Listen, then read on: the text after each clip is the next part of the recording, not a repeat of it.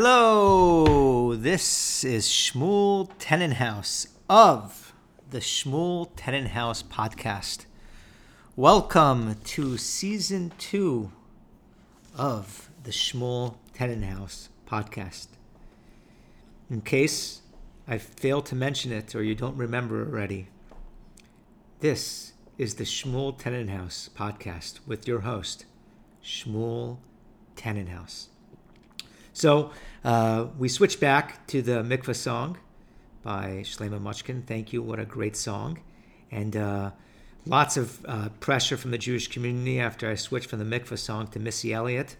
Um, you know, a lot of phone calls and hate mail. And so uh, just caving to pressure and uh, going back to Mikvah. Now, uh, I'm very excited for season two if you thought season one was terrible, uh, season two uh, looks like it's going to be even worse. So hold on to your seats very tightly. I'm excited. And just to explain uh, why, after three episodes, we cut to the second season is because, uh, due to my immaturity and lack of patience, I felt I wasn't making enough progress uh, with my podcast. And so just saying, hey, it's the end of the season. Now we're going to start a, a, second season. For whatever reason, psychologically, it's it's done wonders for me. And uh, other things that I do in a similar vein is if I'm reading a large book or trying to.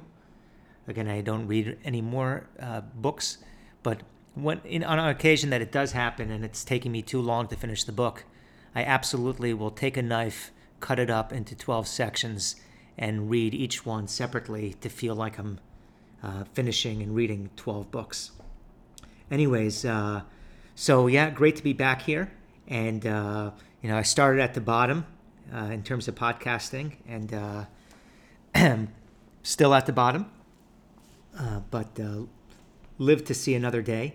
And some anecdotes. Somebody was in my show yes a couple days ago, and they he's from Los Angeles, and he told me that him and his wife listened to the podcast, so that's amazing. And then uh, I have a cousin of mine from South Africa. He told me he listened to the podcast, and most importantly, yesterday I was had the ex, yeah the honor of davening Shacharis in 770, and somebody bumped into me and said, "No, we're season two," and uh, because it was a uh, from compliment of sorts. It had to be accompanied with a backslap, and that was, hey, I do listen to it, but I do listen to it in very fast speed, like 2x or 3x. I don't know exactly what he said.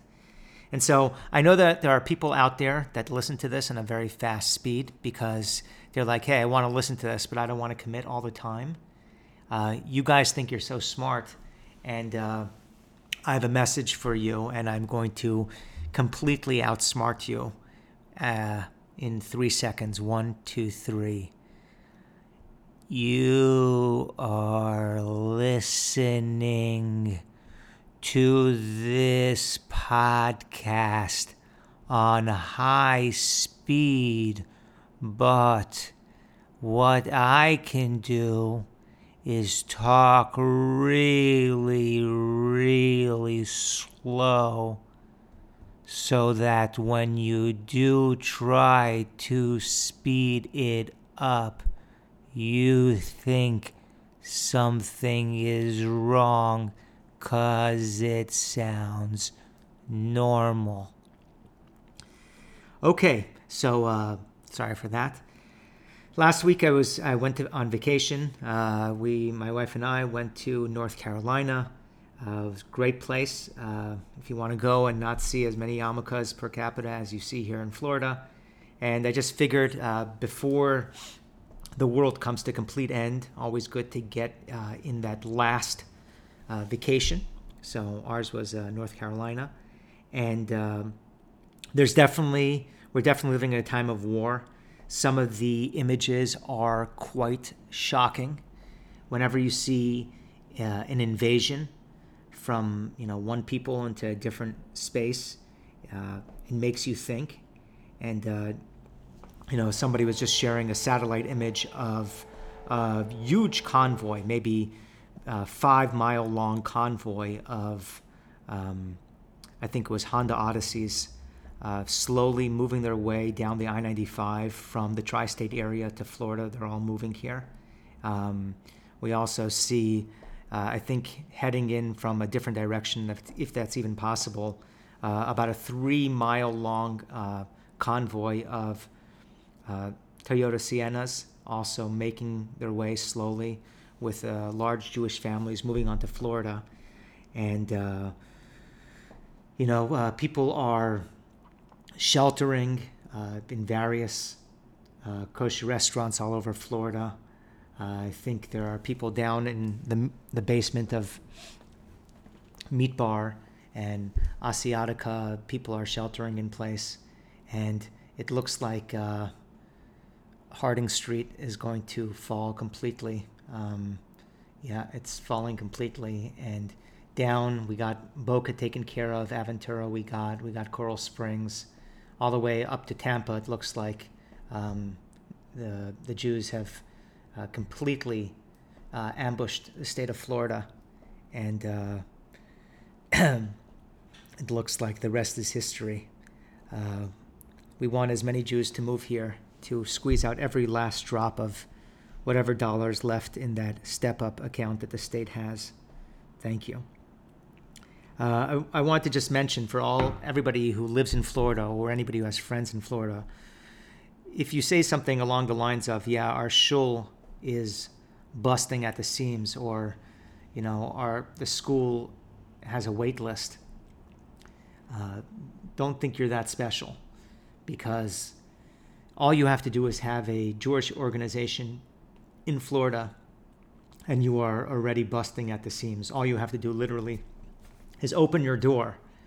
Uh, you don't even have to be good. You know, I know people that uh, are killing it, so to speak, uh, in their shul or in their camp, and they're not really that good at running an organization or that good at even being people, right? I don't even like some of these people, but they're just killing it. And uh, these days in Florida, there's so many, there's such an influx of Jewish people that all a person really has to do is if you walk down the street and you're wearing a Star of David, you will have, you know, you know, within a couple of minutes, you know, parents following you, trying to sign up kids in case you're opening up a kin- kindergarten, people stopping you, asking you if you know where the closest shul or, or mikveh is. But again, don't don't take any credit for it. It has nothing to do with you. It just has to do with the vast amount of people and the economics of supply and demand. Uh, I wanted to just mention here that last week I spoke to somebody, I'm not going to mention their name because it is confidential, and they told me that their psychi- psychiatrist suggested that they take medication. And uh, that was definitely one of the dumbest things I ever heard this person say, and they say a lot of dumb things.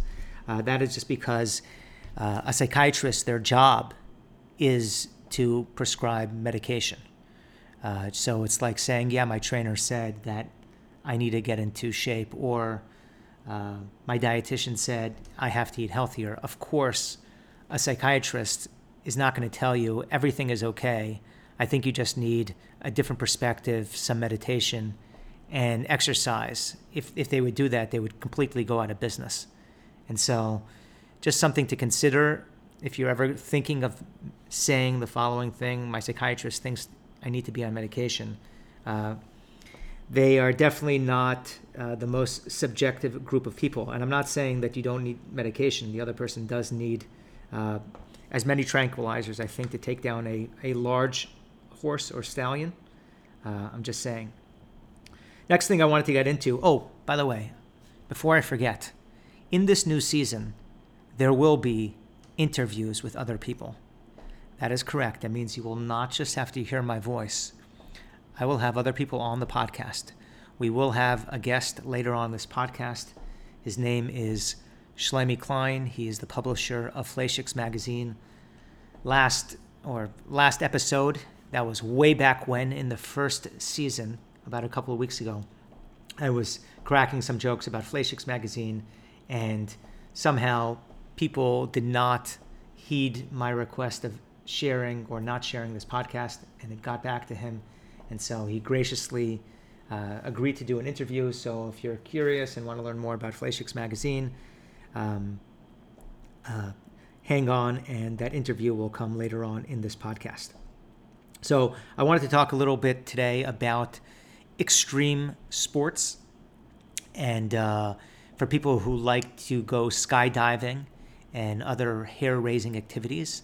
So, if you happen to be in South Florida and you really, again, like getting afraid, um, like getting uh, afraid or pushing yourself to the max, uh, I highly suggest you go grocery shopping at Kosher Kingdom anytime after, you know, Tuesday, 2 p.m.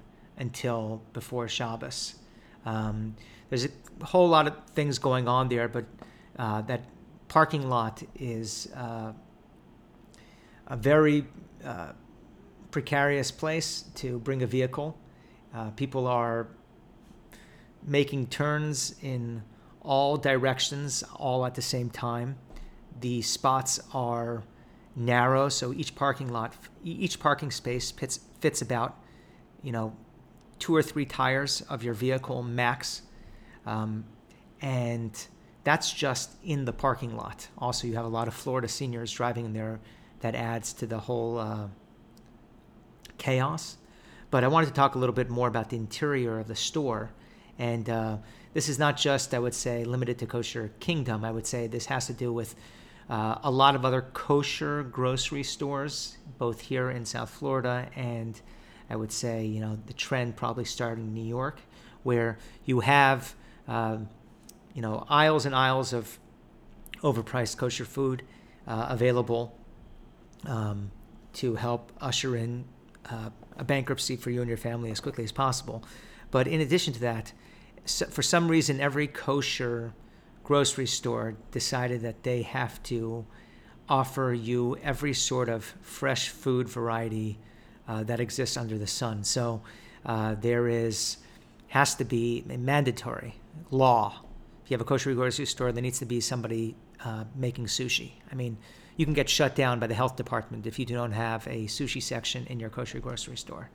Next thing we have is a bakery uh, fresh bakery because how could you have a sushi shop and a kosher grocery store without a bakery? Next thing we have is a pizza shop. So Kosher Kingdom literally has a pizza shop in the back of their store because, of course, when you're grocery shopping and you're buying sushi and baked goods, of course you need to have a pizza shop. The next thing we have is there is a hot dog uh, maker in the store in one of the aisles. So if you eat pizza and then you want to, you're still shopping 45 or an hour later, 45 minutes, an hour later, or you just want to rinse your mouth, you can go from the pizza shop directly to the fresh hot dogs that they have there. Of course, there is a fresh bakery on site. Then you got a guy in aisle seven just uh, tossing up fresh falafels if you want a falafel. If you go a little further in aisle nine, there's actually a store employee lying flat on a shelf. He could uh, whip up some tuna sandwiches for you if you want tuna sandwiches. Uh, there are various other carving stations everywhere, and this again is on top of the very narrow uh, aisles, and uh, you know you got the cotton candy machine, of course, going. So when you bring your kids there, um, they uh, can get extra wild by getting that. And uh, somehow, uh, every kosher grocery store decided that they also uh, have to be sort of like a, a, food expo when you go there, that there's got to be uh, everything uh, there as well. So, again, if you're into extreme sports, I would recommend going to Kosher Kingdom. Try getting there on a Friday and go with a large SUV if you really want to maximize your fun parking do want to talk a little bit about um, the uncertainty that uh, uh, we have in the in the world right now, uh, just in terms of again we're in a time of war. Unfortunately, with uh, Russia invading Ukraine, it could be a very scary time, particularly for children. And I uh, wanted to give you some advice on how to speak to your children about war. So uh, you basically tell them, "Yes, I know." there could be carnage, you tell your kid. But on the flip side, if there will be tanks rolling down the street here, high probability that schools will be closed for a couple of days. And I think your kids, if they hear that, I don't think anything else is going to matter. And I think you can just put it to bed right there. Um, just the, the, the, the, no school perk. Um, I wanted to talk about again also in terms of all the uncertainty that is happening in the world and alternative investments like Bitcoin and gold and the price of oil soaring. So I have my own hack of where I'm putting um, all that uh, excess cash uh, that I have in my imagination, where where I'm putting it to work. Uh, so, uh, if, you know, I'm I want I'm I'm looking for things that um, will appreciate the most over a long period of time. And so, what I'm doing with all my extra monies is buying uh, kosher groceries, uh, particularly like vacuum packed cold cuts, because again, you know, the price for that is going up, you know, every minute by a couple percentage points. And so, you know, gold can only go up so much. I would think the same thing for Bitcoin, but you know that there's no cap on, um, you know, vacuum packed. In fact, other uh, other things that I'm putting money into is uh, kosher cream cheese, uh, buying Chol Yisrael cream cheese because, again, if you want to get uh, the best returns possible, you can see uh, returns of three, four hundred percent, uh, you know, every couple of months. Uh, you know, I uh, would highly recommend you invest in a diversified Chol portfolio. I want to now read an ad, which I haven't actually written down, but uh, like I said, we don't have any paid advertisers for the show, but it's all about uh, fake it till you make it and manifestation of what we want to get to. So here goes. Uh, are you feeling lonely?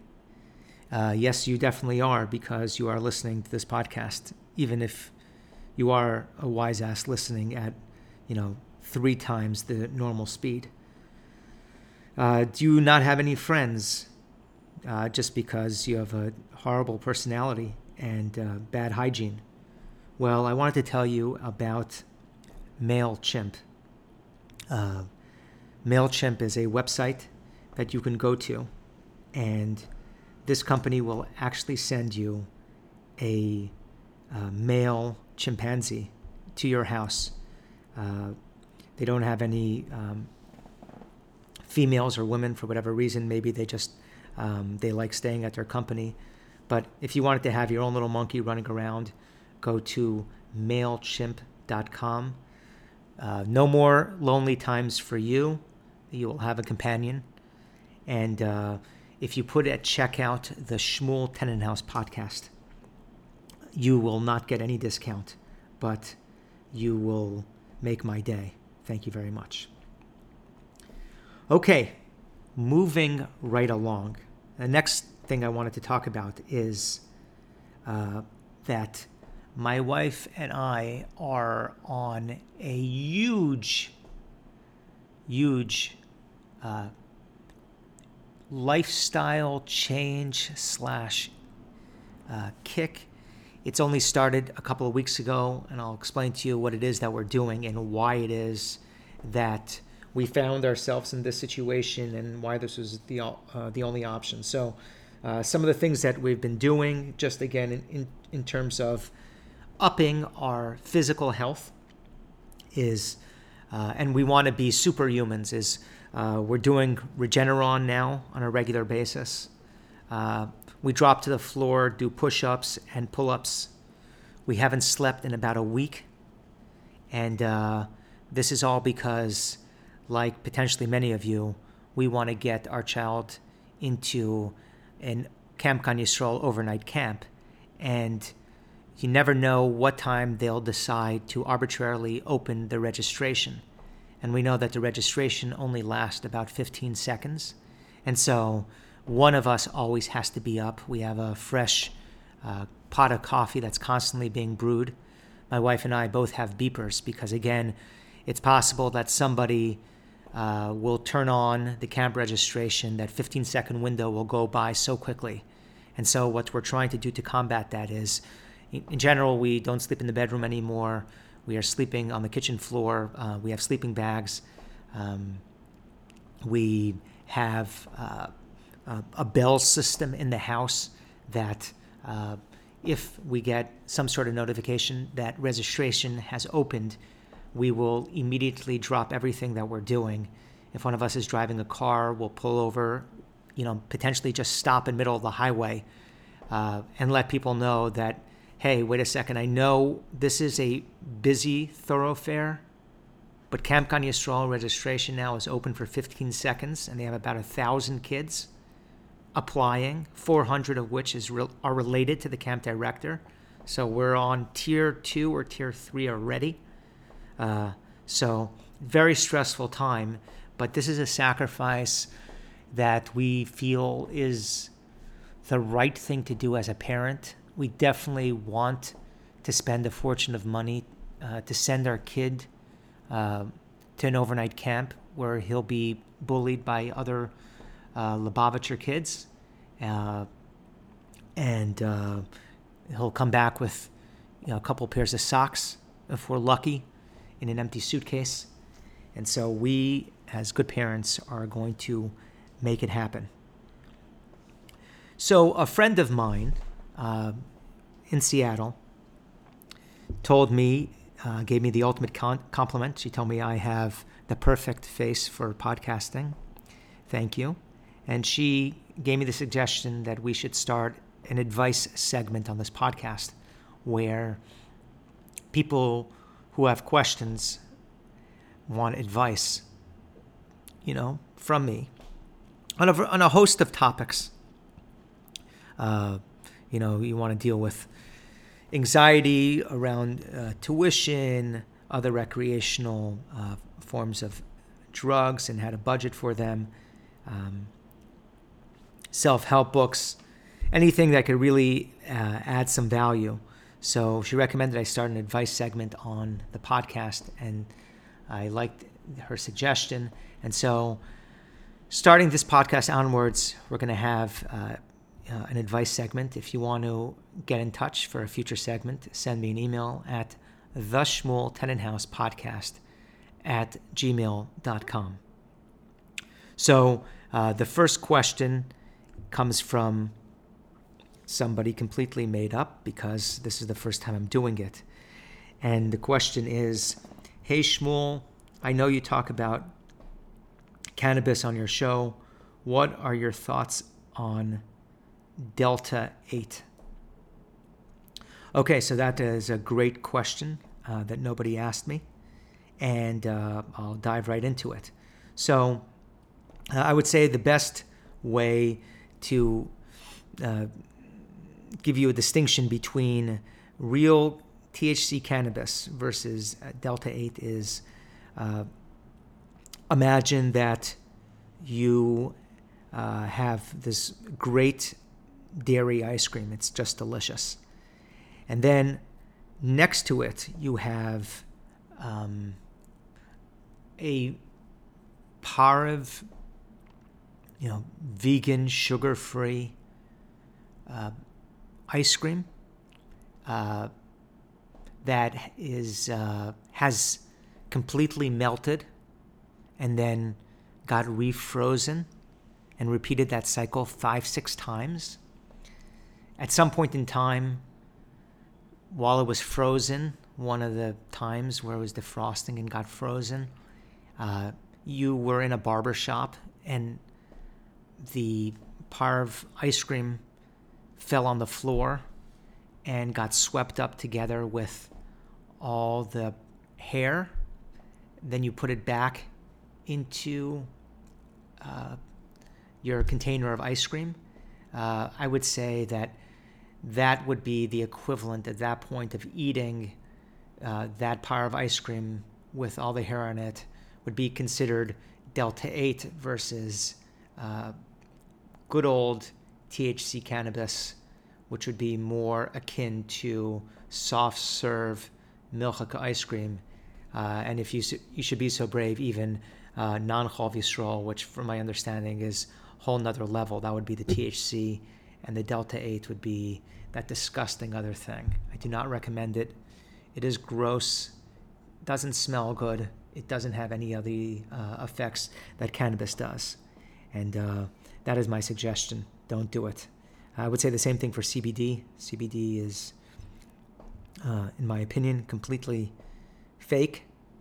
And uh, if you're going to do something, I would stick to regular THC cannabis. Okay, so now we're going to uh, get right into a different topic, and that is about anti Semitism. And on the last podcast, I had made light about anti Semitism and uh, saying that, you know, there's more Jews, so there's more anti Semitism. But the truth is that uh, anti Semitism is real, and I have experienced it and I continue to experience it on a daily basis. And uh, I want to share what that is. I want to open up, and uh, you can see that uh, my podcast is not very popular at all on Spotify and iTunes. Why is that, you ask? It's obviously anti Semitic. And uh, if you are going to respond and say, hey, well, your podcast, first of all, is awful. Second of all, it's new. Nobody knows about it. Uh, that's why it's not doing well. I will, I will respond back to you and say, well, now you're also sounding like an anti Semite because I'm a Semite. You're anti me. So you're an anti Semite. And so uh, yes, anti Semitism is very real, and I'm experiencing right now uh, with the lack of listeners and subscribers to my podcast. And uh, it's okay because, like I said, you know, I like to keep things on the DL. Uh, I will say that with uh, anti Semitism, some of the conspiracy theories that people have are oftentimes hilarious and I'll give you one example. So, uh, you know, some of the conspiracies that there is uh, a group of Jewish people that get together and decide how to run the world.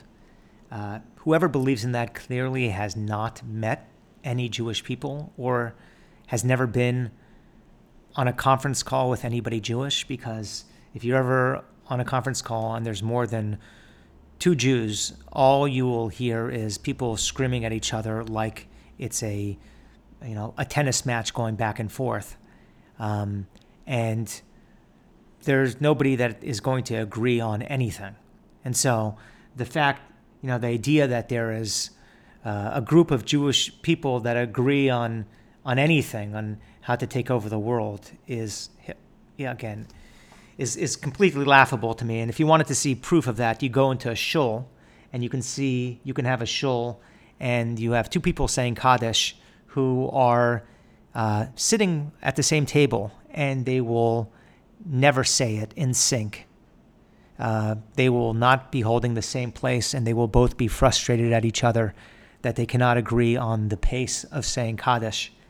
Uh, and if you can't have two people saying Kaddish together in a shul, there ain't no way that uh, there's a vast Jewish conspiracy uh, that's being done in tandem to do anything together. Because again, like I said, Jews can't agree on anything.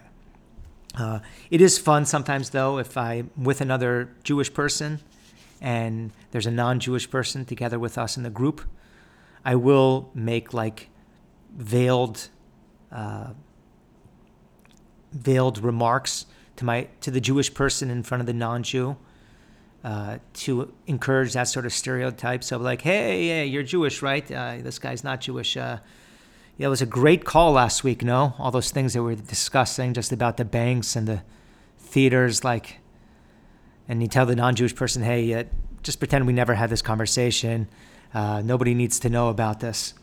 Uh, I wanted to tell you a story when I was living in Seattle, there is a grocery store called PCC, and uh, just to explain to you a little, it's a uh, it's a co-op, and uh, if you want to shop there, you have to be wearing Birkenstocks, or else there's no entry allowed to the store. Uh, and they sell a lot of arugula. Uh, you can pay with kale as a currency. And uh, honest to God, there is a policy there where there is free fruit, fruit for children. So, uh, always good to take my kids there and ask for a watermelon uh, or cantaloupe. Uh, they want to encourage a combination of socialism, giving the food away, and uh, healthy eating habits, which, um, again, I will take fruit any day of the week. And I was standing in line, and there was somebody uh, who looked kind of deranged, was speaking to the cashier and repeating some sort of Jewish conspiracy theory. And, uh, you know, because it's PCC and uh, tends to have, uh, you know, I would say uh, more of a, a left leaning uh, political views. That is how I would describe the demographic of shoppers in that store. Of course, you know, the cashier didn't argue back because you don't want to interrupt a good anti Semitic tirade in a, in, a, uh, in a grocery store. In short, uh, it was a couple weeks later on a Friday night that I saw this person who was at the cashier, who was talking to the cashier, spewing this anti Semitic stuff. And I saw him and I remembered his name. And let's say his name was John. And I said, Hey, John, uh, remember me from PCC?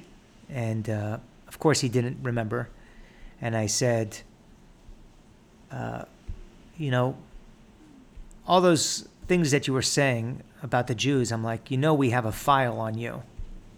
And we kind of have, you know, helicopters all over the place, kind of listening to these conversations. And in fact, you, my friend, are actually Jewish. You just don't really know it. But uh, yeah, back when you were very young, you were born to Jewish parents, and that's probably one of the reasons why you are experiencing that. Uh, that gave me tremendous pleasure to uh, to play with his head a little bit. But uh, one thing I will say is about uh, anti-Semitism is that one thing that we have today that we never had before with anti Semitism is uh, Uber Eats. And so that just means that if, God forbid, there's a pogrom, you can still make an order from Izzy's or Mama's Pizza and you could just stay in your house. Weapons are legal in Florida and just get the Uber Eats del- delivered. And that means that as Jews, we've made so much progress over the last couple of hundred years, whereas before, uh, pogroms, people had to go out and order food. Again, today Uber Eats is really, uh, you know, the democratizing of, of a pogrom because you can stay at home, order kosher food on Uber Eats, and never have to be exposed to anti-Semitism ever again, um, because everything will get delivered to you. I want to uh, pivot right back into another ad. I've been talking about Casper mattresses. And I hope everybody's out there buying Casper mattresses. Again, you can go on the internet to casper.com and buy a mattress, and uh, a delivery company will deliver it to you. And I mentioned before that I once surprised my wife by ordering a Casper mattress. And it was an epic fail. Uh, she did not like it. We returned it.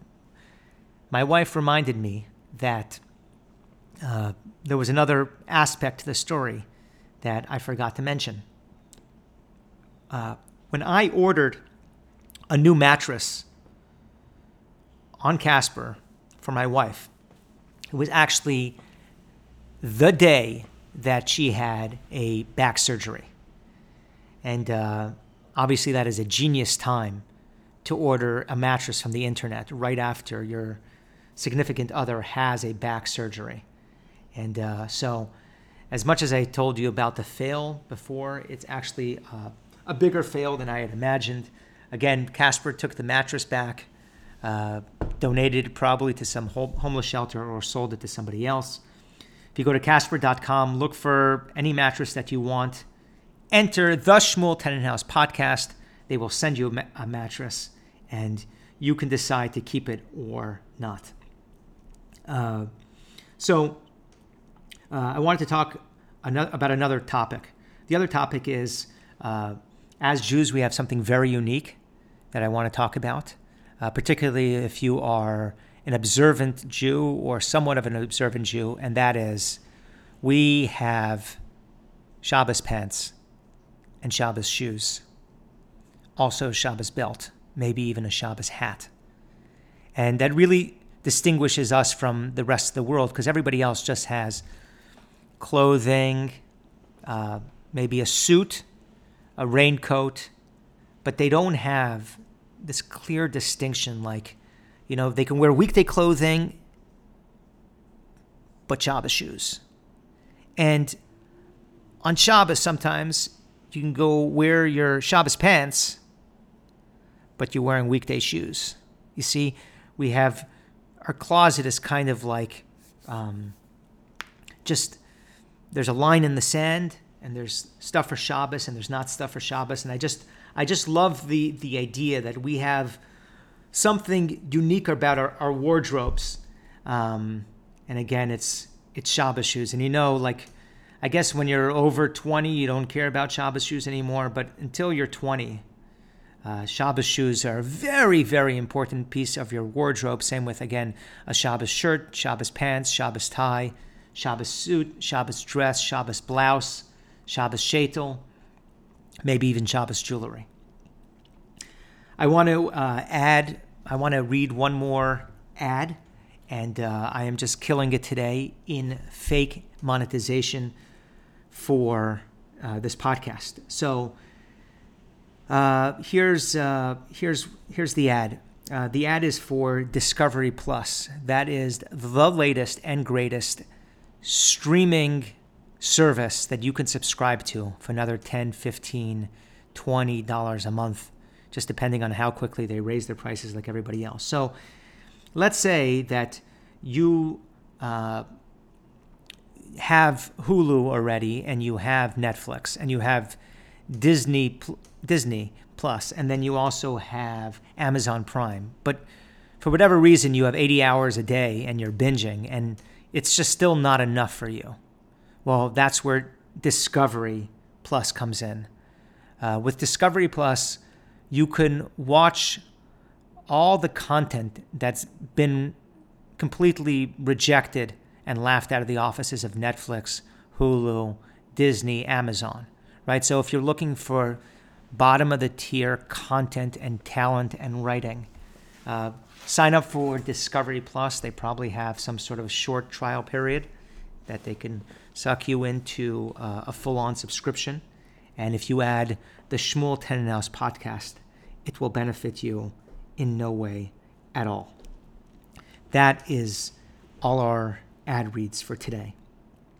Now I want to talk about uh, somebody in my community. People know him. I don't want to say any names, but he, unfortunately, sweetest guy in the world, but he has Tourette's. And that just means that uh, whenever he's in shul, he will let out a string of expletives that would make uh, anybody blush. Uh, and, you know, what I want to say is this person is the sweetest guy He's got a potty mouth. It's medical though. It's a medical potty. It's a it's a it's a it's a medical type of potty mouth. But the odd thing is I happen to agree with like everything that he says. Like everything he comes at it like if somebody walks into shul and he says, you know, F you mother effer. It's like the guy is reading my mind and has the courage to say exactly what I was thinking about.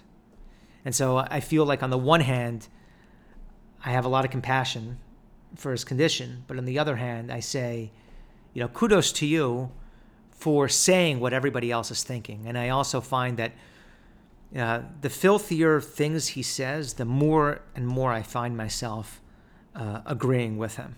Like, uh, so that's that. Okay, the next thing I want to talk about is being um, being uh, hosted. My family hosted for people's house for Shabbos meals. So we love getting invited. I love the meals, uh, especially if we don't have to pay for it. Especially if uh, we don't end up bringing a gift, because then it's just complete win on our side. Because uh, we have you don't even bring a bottle of wine or anything, and just show up.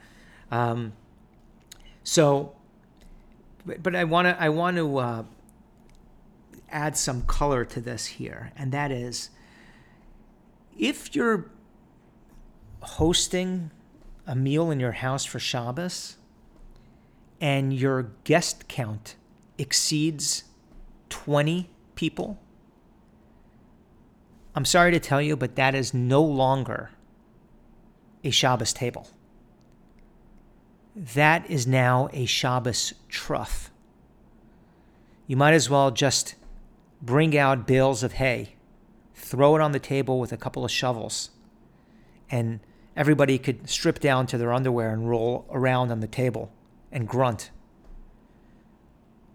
And, again, I, appreciate, I really, really appreciate that you are the balabusta of the year and that you can figure out how to get the matching cutlery with the napkins and get it all together. But do you know how touched it makes me feel that you extended this very special invitation to my family and 30 other people? Uh, just a wonderful feeling. The other thing I wanted to say is uh, I'm a big fan of uh, napping on the hostess couch during a meal. I find that there's no greater way to express your appreciation of somebody's cooking and hosting than by saying, This food was so good, like I must get a nap on your couch right here, right now, and I will catch you in a couple of courses from now. It's also another way to bow your head in respect to the host family by saying, Not only is your food good, but the furniture in this house rocks. So, and I, I, by the way, I am being my authentic self. If anybody's ever had me over for a Shabbos meal, I will make my greatest effort to head towards the couch at some point in time, maybe 15 minutes in, when I realize uh, the conversation is, uh, you know, just not for me, and uh, chop a couple of Z's on the on the couch, and I really want to uh, you know, really encourage people to do the same thing. The last thing I, I want to say is uh, as we're approaching Purim, I wanted to give a uh, a public service announcement, a PSA about Shalach Manas, particularly the ones coming to my house. You can send me whatever it is that you want, and I will do. We will do our best to reciprocate uh, maybe not with our top tier shachmanis. We have our second tier and our third tier. So maybe you'll get the second tier or third tier, just depending on what I think. A snap judgment right away when the thing comes into your house, and I can't really rip it apart in front of you to see what's inside of it. I'm just going to make some general assumptions. But here's my request do me a favor.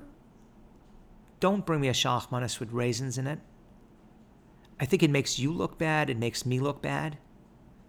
If you're familiar with raisins are, they are dried out grapes. That means that it looks like you had a bushel of grapes to give me like seven, eight months ago and you forgot, and they kind of all dried out in your garage, and you package them up in a in a in a cardboard box uh, that's smearing all over, and giving me the raisins. If you give me raisins, I will blo- I will block your phone number and uh, any other means that you have in in communicating with me. And uh, I'll also tell you that if you're going to come to somebody's house and deliver deliver them a shalach that contains raisins, you might as well just elbow them in the face, because that's pretty much uh, what you're doing. And uh, now that I've gotten my thoughts out of the way, we I'm going to play the segment of uh, where I do the first interview for the Shmuel Tenenhouse podcast with uh, the publisher and COO of Fleishig magazine, Shlomie Klein. Hey, Shlomie, can you hear me? I do, yes. Okay, this is amazing. This is Shmuel Tenenhouse, the Shmuel Tenenhouse podcast. And uh, thank you for uh, uh, allowing me to do this and for reaching out. And I'll give everybody two seconds of background and then I'll have uh, Shlomie introduce himself. So uh, I've been doing this podcast.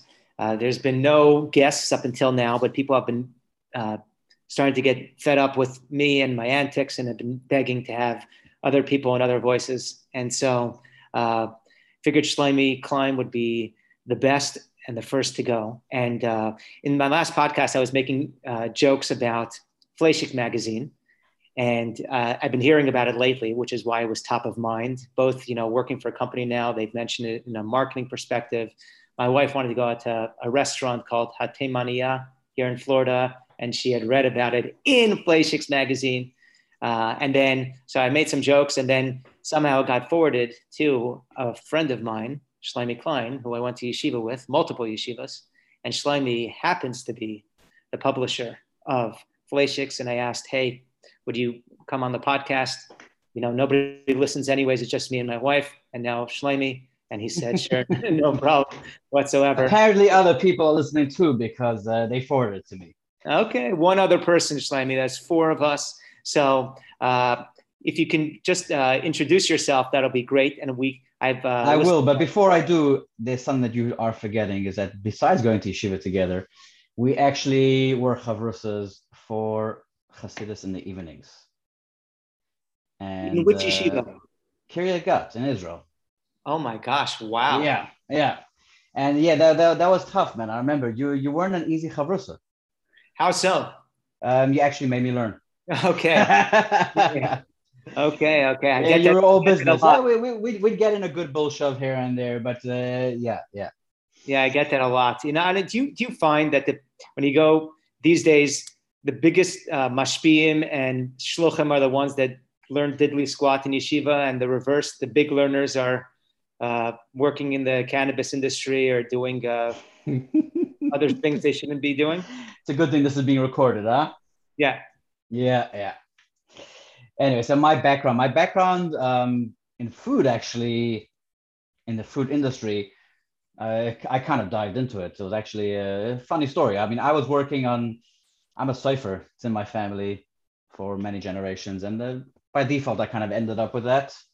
And I, after I got married, I was in Kollel, was working on Safras. I actually specialized in tefillin batim and my wife was uh, she had finished her degree. She was doing special education. And i think she just got an itch. And we had we had found like um, a physical itch? a physical or you mean more emotional?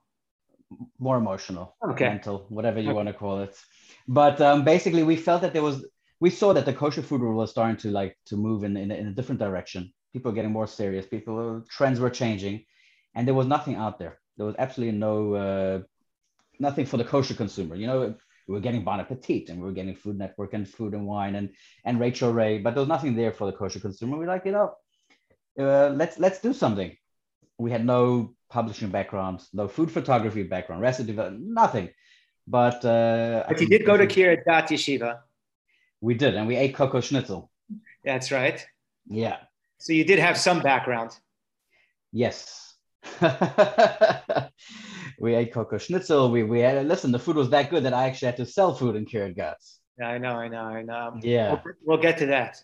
We'll get to that. But basically, okay, let's try keep it short. But basically, um, we just jumped into it head first. I should say Shifra jumped into it head first. I kind of like tagged along. But I can say that our first issue went to print. We, we was, okay. The magazine was called Bitayavon back in the day, which means Bon Appetit. Which year is this? Uh, which 2010. 2010. Wow. Okay. Uh, we, we, we published our first magazine. We printed we printed 10,000 copies thinking it's going to sell like hotcakes. What do you mean? And uh, then we realized for the next two months what a challenge it was to actually get it into stores and move it. It was, it was, it was a lot of, a lot of learning on on you know on the fly. I, we went. I think my first trade show was actually the Kinus Hashluchim Resource Fair, and I was selling the magazine. Nothing. It wasn't even expensive or anything, but like people wanted to subscribe. I'm like, what do you mean subscribe? What's subscribe? Didn't even have a website. But uh, yeah, things change, things move quickly. Actually, within three months, there were three other kosher publications. That wow. was pretty funny. Yeah. But, so, what's uh, your role? What's your role at Fleishig Magazine? Okay, so I'll, I'll, try. I'll wrap this up quickly. Basically, we went from there. Two of the publications didn't really last more than six, seven months. One other one had some good investors, and they approached us. We weren't in it for ourselves. At that time, I was really just taking a back role. I was helping, but Shifra was running it, and we made a deal where we were we were happy to publish this other magazine and basically put their name on. It wasn't it wasn't about us. It was called Joy of Kosher with Jamie Geller. Sure. And we, we published that for about eight years. Fast forward, things went well. Uh, times changed. They went a little bit more digital. They wanted to go more digital. Our, our partner, our, the, the investor in the company, wanted to go more digital. So we ran the digital side, but we knew that there is a market for the print, and that's what we specialized in. But um, we took everything that we learned along the way, and we are like, you know what? We already are in a niche market, and uh, you want to stand out, you got to do something different. And we went with this Fleishigs theme. It was like, the end of the day, if you look at the meat market, you look at the way people are eating, Fleishigs definitely has a place. And we went we went with this name, we went with this theme, and uh, thank God it definitely has worked. It's definitely my goal was the same way you hear uh, Manischewitz is a word like in the mainstream market, or uh, I don't know, Oive is a mainstream word. I want the word Fleishigs to be a mainstream word. I'm main to that word that, that people throw around. So again, what is your so officially what is your role Okay. or title at Fleishigs? So Shifra and I, my wife and I publish the magazine. Shifra handles the editorial side. I handle the business side, distribution, um, subscription, adver- um, advertising, printing. Um, we were sold up until COVID messed things around. We were sold in Whole Foods and Barnes and Noble. Wow. Um, and we're, we're we're still working on that, but we're changing things up because obviously the way people shop is different. Um, I also handle all the digital stuff, events. We've been, uh, you know, as we're growing, we're doing more events and stuff. Go ahead. So on the on the masthead of the magazine, what does it say for you? Does it say all of that, or it just has like one thing? Oh, COO. See, okay. and she, so Shifra's your wife, and she's uh, She's the editor in chief. and just knowing you, she's she's, she's got to be the brains behind the operation, right? Definitely, 100%. Okay. Yeah, same here. Same here in my house. Um, okay, so then um, another question. Uh, I want you to uh, talk Fleishik to me. Uh, Okay. How how did it? How did you stumble upon the name Fleishigs? Where you're like, this is it. This is what we're going with. It's a good question. There was no, there was no, I didn't just like wake up in the middle of the night and be like, oh, that's the name I want. No, it was, we figured we're going to special, we wanted to specialize in one field. It wasn't going to be milchiks, although I happen to like milchiks a lot. Yes. And, uh, if people that follow me on Instagram know that um, we do actually now we're doing an issue once a year. We're doing our Shavuos issues called milchiks.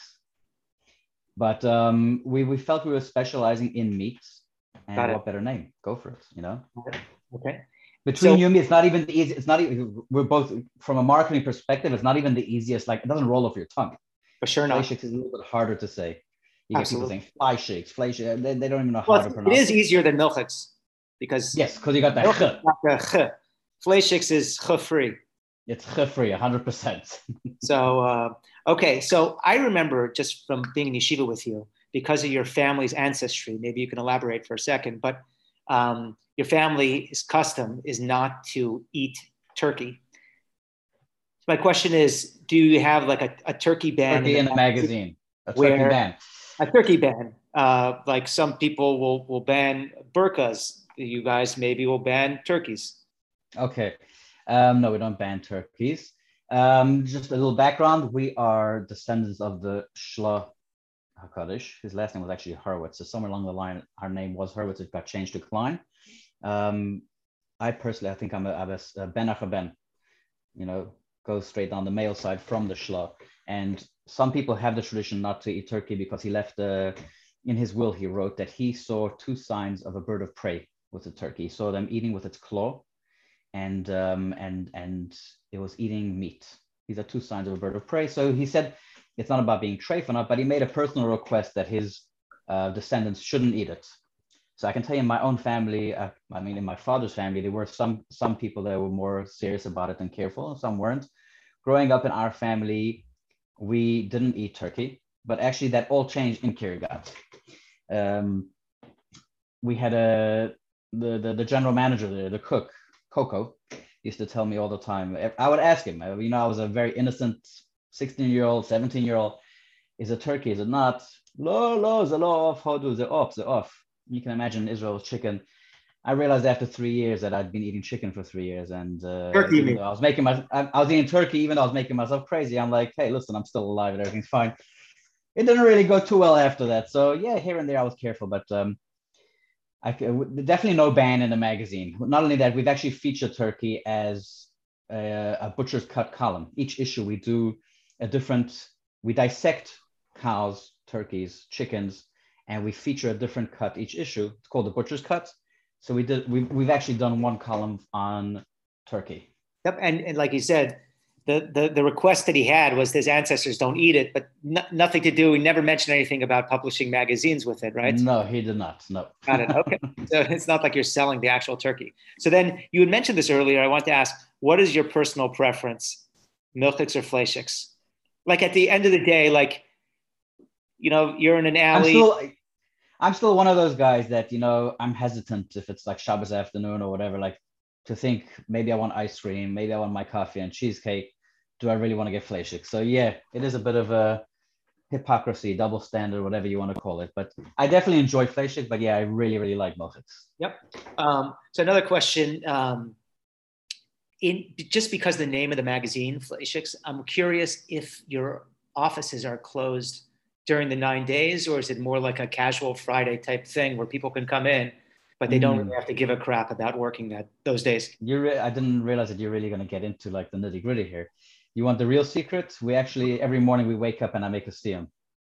Okay, wow! For during the night, I knew it. I knew it. Okay, amazing. Listen, you, you thought of By every- the way, it's funny. I didn't even think of this, but um, last year actually we shot an article. It was for Hanukkah. It was for the Hanukkah issue, but because we're working months in advance, like right now, we're done Purim, Pesach, and we're wrapping up Shavuos. So next week, I think we're shooting already like one of the summer issues. So last year during the it must be so hard, by the way, to be a frum Jew and be so organized at the same time.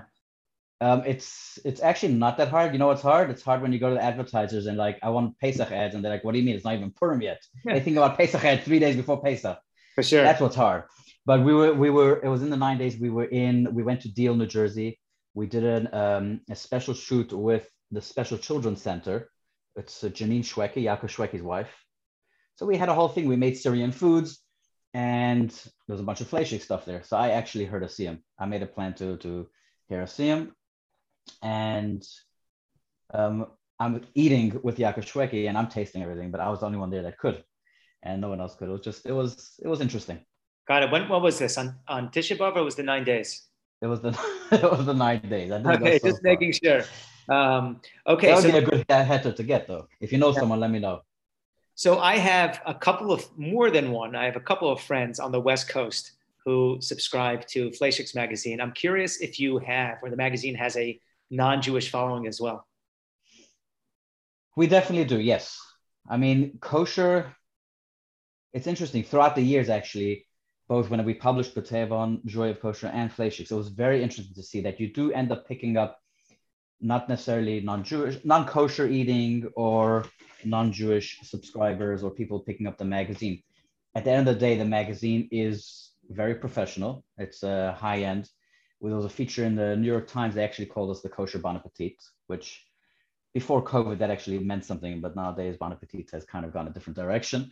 But um, so when people pick it up in Whole Foods and Barnes and Noble, then typically you're not really getting the average kosher consumer or Jewish consumer. Um, you also find that there is this general idea that kosher, I don't know how it happened, but somehow there's this misconception, which is great for us, is that kosher is cleaner, kosher is better. And in many ways it is, but that's not the reason why we keep kosher. But because of it, when people see it, they actually, someone that's interested in the food will pick up the magazine.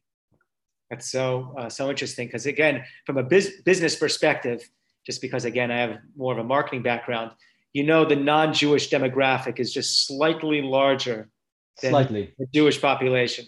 A tad, yeah, yeah. Just a tad bigger. So now uh, I wanted to flash back in Kiryat Gat.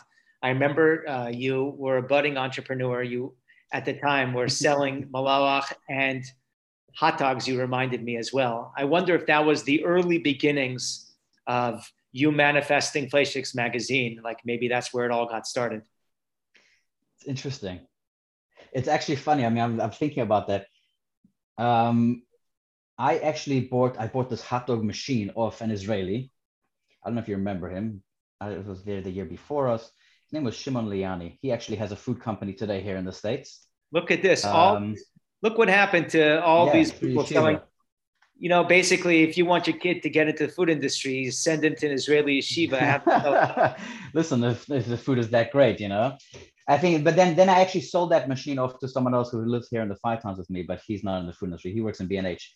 But yeah, basically, I would sell. We were doing malawach and hot dogs. It, it usually ended up that the Israelis were going for the malawach. We did the hand grated tomato with the za'atar and stuff. Oh, I remember. And, uh, and uh, the hot dogs, which Israeli hot dogs just are really schwach. Yeah. But uh, I guess the Americans, more so the Americans, were going for the hot dogs. Um, was that where it started? You know, I guess I was always uh, I always I always enjoyed food. Growing up in a you know we the Jewish life, the from life is surrounded by food. You look through COVID, like you know, you can see kind of like what went up and what went down, and just the food industry just kind of was nonstop. Yeah, our lives are surrounded by food. So, yeah. Um, yeah. So another question. I'm just curious on the on the business aspect of it from Fleishigs, and again from everything that I hear, it's, uh, it seems like it's it's doing quite well. Like, at what point did you start realizing that this was going to be a, a viable product? like that this had legs. Um, you know, lots of good potential on the horizon. Okay, well, I I am lucky in that I've had experience. I mean, this is my third publication, so I definitely learned from my mistakes, and that's why we went with this direction. Just Fleishigs. Um, did I know it would be successful? I didn't, but I did make like any business. We had a business plan. We had certain goals that we felt we needed to meet, and thank god you know using the the connections that i've had over the years using our relationships which was actually a big part of it um, you know my wife and i both feel like everyone has what to contribute and um, we don't turn anyone away you know it's a matter of time or finding something for someone but we always tried maintaining relationships and it really did come back to to repay us with Fleishigs and uh, the growth has been incredible and we are tremendously thankful to all the people in the industry for it. Incredible. Which leads me to my next question, where you were saying about always make space for people. Um, just out of curiosity, a friend asked me to ask you if you guys, by any chance, are hiring a comedy writer with uh, uh, lower self esteem. Funny thing is, I actually just recently had um, I wonder if this is your friend or if you want a different friend. But uh, someone did recently just reach out um, about doing like a humorous food column, um, Chabad Shliach actually. Okay. Um, we also had recently another Chabad Shliach wanted to do a food column, pretty random, but um, we just need to get to it. The truth is that over the summer, you know, now we have themes. You have Purim is a theme, and you have Pesach is a theme, and you have Shavuos. Summer is kind of like more summer barbecue. It's a little bit more chilled. A time when we can actually explore more new columns and different things to like keep it interesting. So we plan to actually tell your friend to send his resume, tell him to send a sample of his writing. Okay, okay, great idea. We're going to make it happen. Um, so uh, next question. So there's another, the other uh, popular Jewish magazine that I think about that's like a, I see in people's houses is Ami magazine. Um, okay. I'm sure you have a good relationship with them.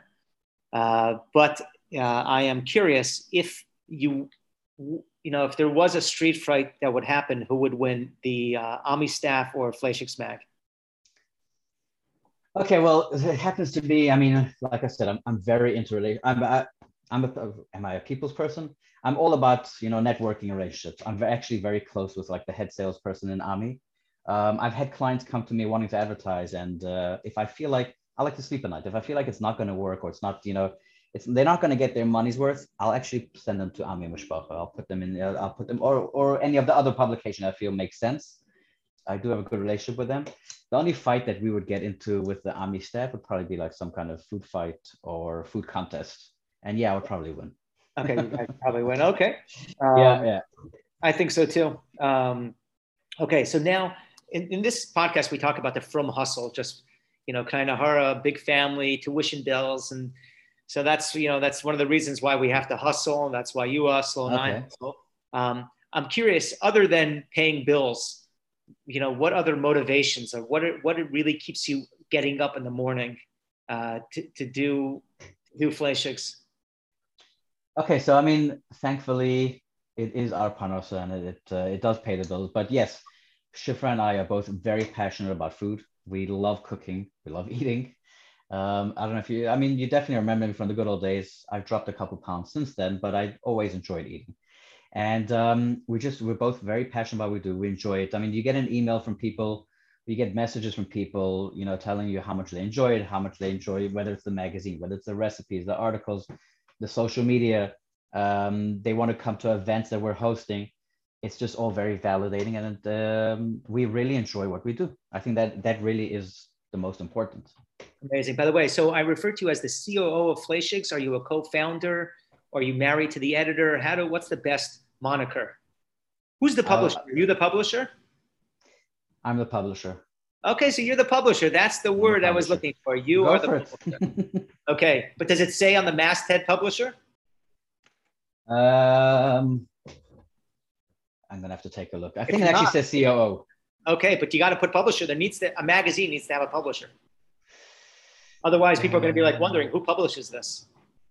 I we got chief operating officer, and I'm fine with Okay, it. Maybe you could do a slash chief operating officer slash publisher. Okay, just a couple more uh, questions. Okay, first of all, you guys thinking about By the way, hold on one second. You just reminded me. Sorry. Um, when I go to trade shows, they don't let a COO come in as media. Then I'm a publisher. Oh, you yeah. you really you want to get Yep. your. Uh, I Little- think my business card actually says publisher. okay, good. There you go. That's just the way it is. Um, okay. Um, are you guys? Do you guys have a podcast of some sort? Are you thinking about some sort of flashcast? We actually do. We actually record our first episode. Oh wow! Um, if I mean we're on a video, but I actually have my equipment sitting right here in my office, which is a Balagan. But Where do people um, check it out? What do they search for? I didn't get a chance to edit it and post it yet. Okay. We did. We did it. I think three or four months ago. Okay. Just one of those uh, things on the back burner. But I'm I'm hoping soon to get back on top of that. Um, So this is breaking news. Fleishigs will have a news. podcast, yep. the Flash Pod or the Flashcast. You know, uh, I'm I'm not good with names and uh, what did you call them? Monikers? Moniker. I don't know. Monikers. No, it's not even a moniker. I leave that to my marketing guys. My all, all, all the, the the interesting lines, all the all the the memes, all the whatever it is comes from my marketing guys. They do a great job. These the man sales out of uh, Lakewood, New Jersey.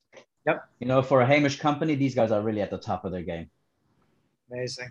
Um, okay, so now uh, I try. What I do is I have fake ads on the uh, podcast just to get in the spirit of making money one day from from this. And so I usually, you know, will shout out a company. So uh, and then tell people to use the Shmuel Tenenhouse podcast uh, to try to finagle a discount too. Um, can listeners to this podcast get a, a, a discount to Fleishig Mag, or there's no such thing as discounts? Your product is so good, you don't give discounts. Um, my product is so good, I don't want to give out discounts. Okay. But Okay. but I'm, I'm I'm happy to give your listeners a code. But it, Okay. it would just it, the only condition is it would have to be something like really ridiculous. Like they'd have to actually type out the whole name of the podcast. Of course, the Shmuel Tenenhouse podcast. No problem. We'll have to set that up. Okay. I'll, I'll probably get it wrong on the spelling on my end. So that Okay. so uh, people should just put it. So new subscribers should put in. Do you even have coupons for subscriptions? yes, we do. Okay, so people should put in the Shmuel Tenenhouse podcast, and you'll decide. You and Shifra will decide. You know what they should get. Uh, Oh Now- no, no, I can tell you right now. We're gonna Okay. we're gonna call it. The code is the Shmuel Tenenhouse podcast. Oh my god, um, all uppercase, and we're gonna do an eighteen percent discount. Wow, look at that. Look at that. Um, I'll take seven, you know, I'll take uh, You 98. kick back on that? Yeah, 98%. I'm just joking. Now, uh, it should be, uh, which should be with we'll Mal- send you your kickback in Malawach or hot dogs. You can Okay, I'll take, I'll take, we'll go with, we'll go with the Malach. Now, for the very cheap people that listen to the podcast, and there, there's, there's quite a few of them, do they, will they get a, if they already have a subscription, will you, do they get a rebate or this is just for new, new subscribers?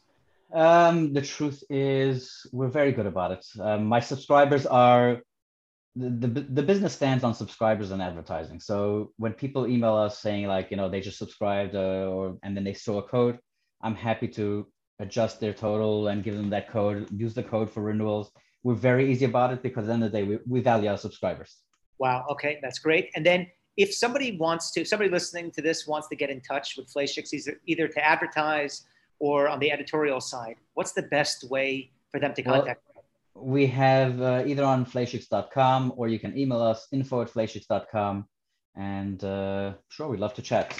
Okay. I wanted to uh, float an idea, and then I have one more question, and that is um, uh, just again, put the idea out there about uh, scheduling a volleyball tournament, Fleishigs staff versus um, Sports Illustrated swimsuit edition staff. Uh, I think it would be, I think it would be killer. Um, volleyball isn't code for some kind of food, is it? No, no, no, no, no, no. no, no. We're actually playing volleyball. Yeah, it would definitely be killer. Okay. um, and then final, final last what, thing. What, what would your position be? Referee. Come on. Referee. Okay. I'd be the ref just to make sure you know people are people are keeping. Uh, and what, what would the winner? What would the winner get? What would the winning team get?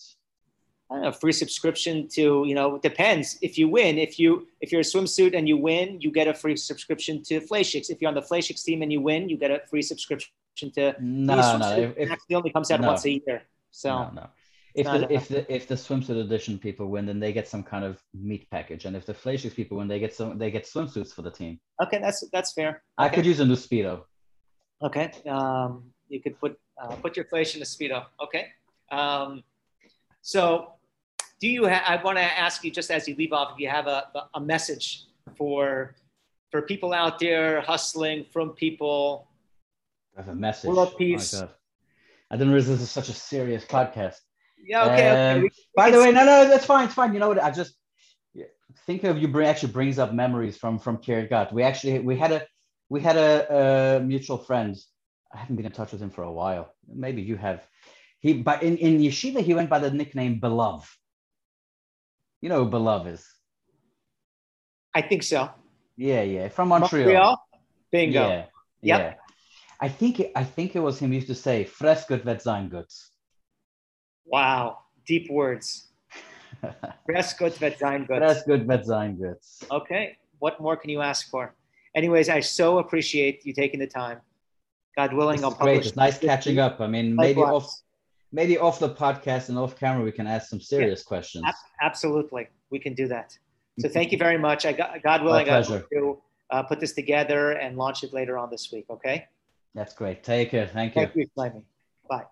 I really hope you enjoyed episode one of season two of the Shmuel Tenenhouse podcast. We'll see you all, God willing, next week if the world is still around. And I wanted to uh, just mention that a friend of mine, his name is Dan, and he's from Seattle. He's started a new podcast called Jews on Film, where he talks about Jews on film. So if you like film, or you like Jews, or you like On, please go find his podcast. And uh, the first one is they talk about the movie An American Pickle, which I think is about a male who has an existential crisis. I actually haven't seen the, the movie, but that's what I think it's about. Um, also, I've been in the past, I've been uh, uh, pinging people with episode links, but as I start getting, you know, 10, 15 listeners, it gets harder and harder to do. And so I'll continue to try sending out links to people. But if you are able to subscribe, uh, that will uh, enable us not to be in contact anymore, which would be wonderful for you and for me. Thank you. See you next week.